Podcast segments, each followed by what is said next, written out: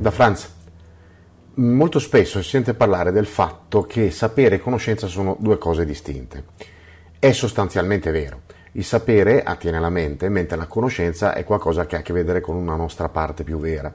Conoscere significa di fatto da un lato sperimentare, dall'altro comprendere, nell'accezione più profonda del termine, cioè portare all'interno, portare dentro.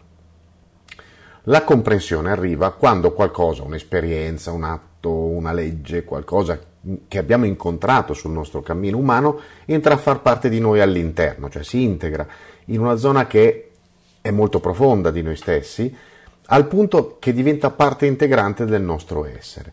Ecco, esistono eh, livelli di comprensione diversi naturalmente, ma la realizzazione, che è lo stadio successivo alla comprensione, diciamo che è lo stadio finale, ecco, è l'atto finale quando appunto ci, eh, si rende qualcosa reale, cioè esistente, esistente davvero. Un'idea resta tale fino a che noi non la realizziamo, no? Si, si dice, no? Ha realizzato quella cosa. Una comprensione fa la stessa cosa, viene realizzata, cioè diventa reale. Eh, c'è da dire che senza che noi lo sappiamo, manca un pezzo, cioè la capacità di integrare quello che comprendiamo e realizziamo con il mondo in cui viviamo, cioè, e non solo, ecco direi. Senza sapere, eh, diciamo, ci tagliamo la possibilità di sperimentare cose ulteriori per il fatto che non sappiamo che siano possibili. Quindi se noi non abbiamo sapere, tra virgolette, non sappiamo un sacco di cose. Eh, il sapere insieme alla conoscenza ci porta a espandere una cosa che mh, viene chiamata normalmente lo spazio di esperienza, cioè l'insieme di tutte quelle cose che in un dato momento noi potremmo sperimentare. Per fare un esempio, se non sappiamo nuotare, scusate, non potremo mai sperimentare cosa significa essere immersi nell'acqua per lungo tempo perché anneghiamo.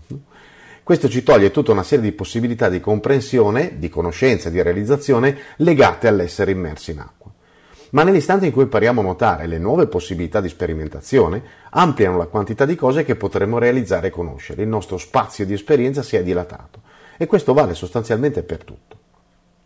Ora, leggere è una delle cose più importanti che si possono fare perché nell'istante in cui accediamo a contenuti scritti da qualcuno, veniamo a contatto col suo mondo, anche se solo dal punto di vista intellettuale, e questo ci porta a capire che esistono delle cose che magari noi non conosciamo, non sapevamo neanche che esistessero.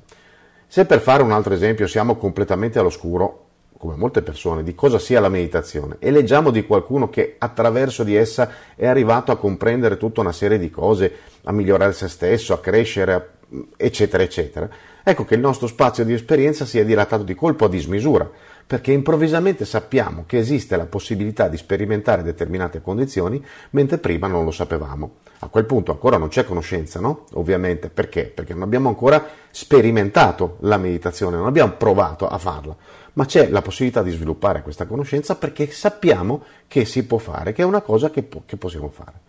Ecco che sapere e conoscenza si legano uno con l'altro e ci portano a evolvere, a cambiare.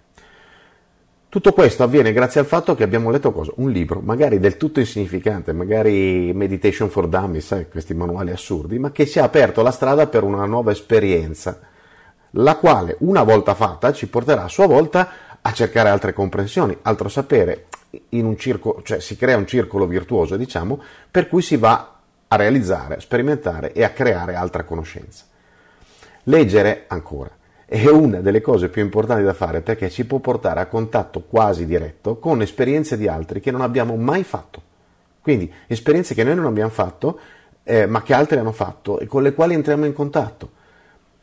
Esperienze che non abbiamo fatto, ma che non abbiamo mai magari pensato si potessero fare. E lo scibile scritto è così vasto, ce n'è talmente tanto, che la possibilità di leggere ci rende potenzialmente in grado di raggiungere quasi più o meno qualunque realizzazione non perché l'abbiamo letta, non perché ne abbiamo letto, non perché lo sappiamo, ma perché abbiamo scoperto che c'è la possibilità di realizzare quella cosa e molto spesso anche il modo di farlo. Ci si vede in giro. Benvenuti su Franz Blog, canale video e podcast.